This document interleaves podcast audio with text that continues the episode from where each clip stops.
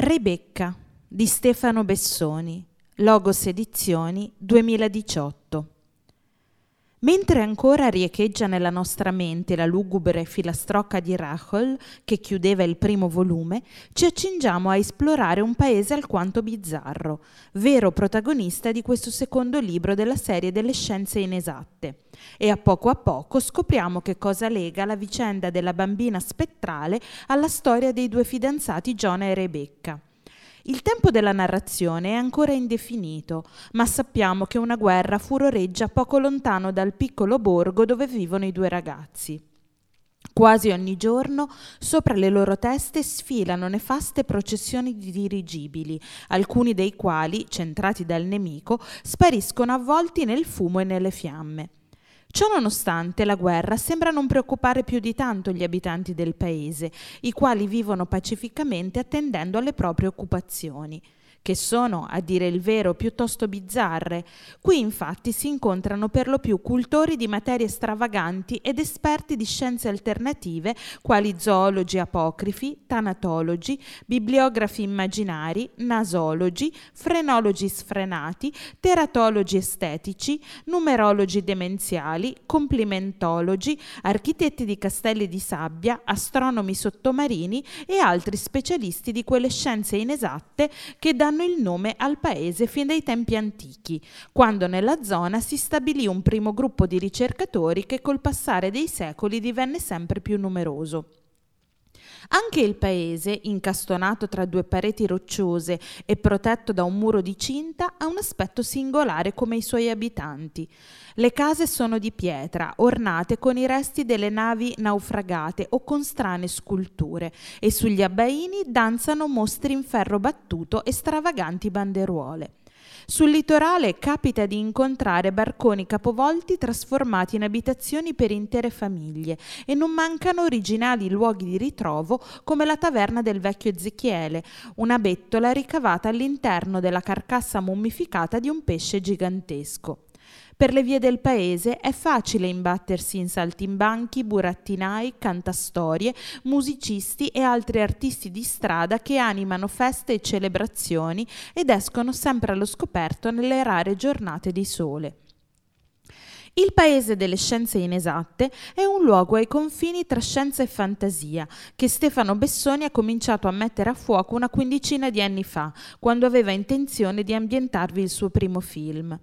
In cerca di luoghi da prendere a modello, esplorò le coste francesi, tra la Normandia e la Bretagna, dove ammirò smisurate scogliere, fari abbandonati, paesini sperduti rimasti fermi agli inizi del secolo scorso e una rupe scolpita da un abate cieco, affollata di mostri, strane creature marine e pirati.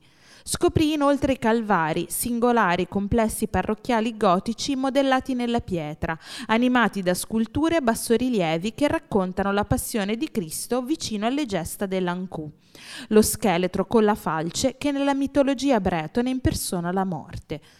In una piccola libreria scovò vari libri fotografici che documentavano la vita di cacciatori di balene e pescatori di merluzzi, ma trattavano anche di mostri marini e leviatani.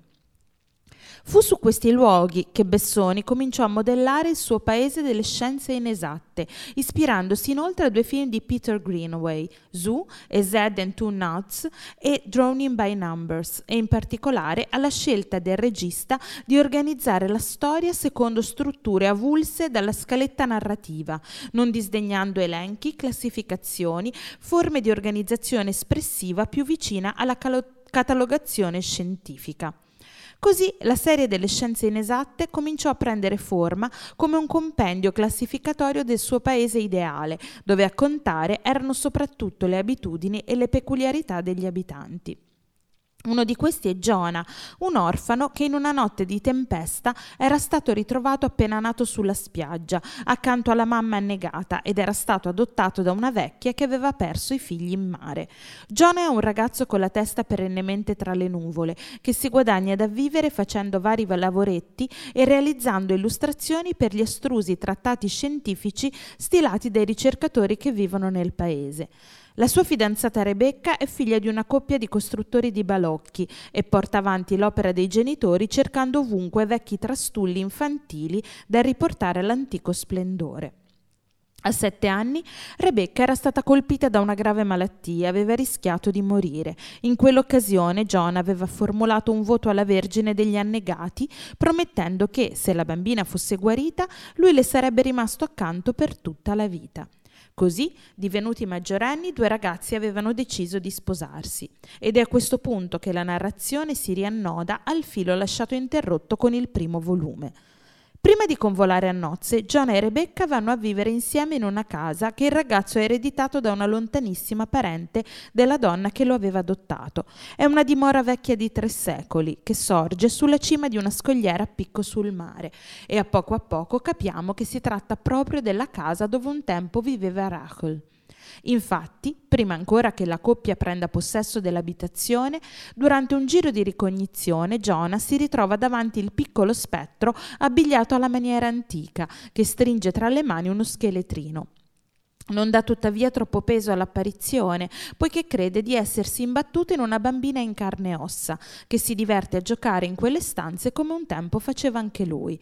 In verità Jonah avrebbe più di un motivo per preoccuparsi. Ben presto infatti i due ragazzi, alle prese con la ristrutturazione del loro nido d'amore, troveranno il diario del padre di Rachel, l'anatomopatologo Balthazar Zendak, e dopo averlo letto, Jonah inizierà ad avere terribili visioni come quella di Rebecca seduta sul letto, con i capezzoli trasformati in occhi, che, cap- che partorisce uova da cui nascono repellenti esserini destinati a spirare in pochi secondi.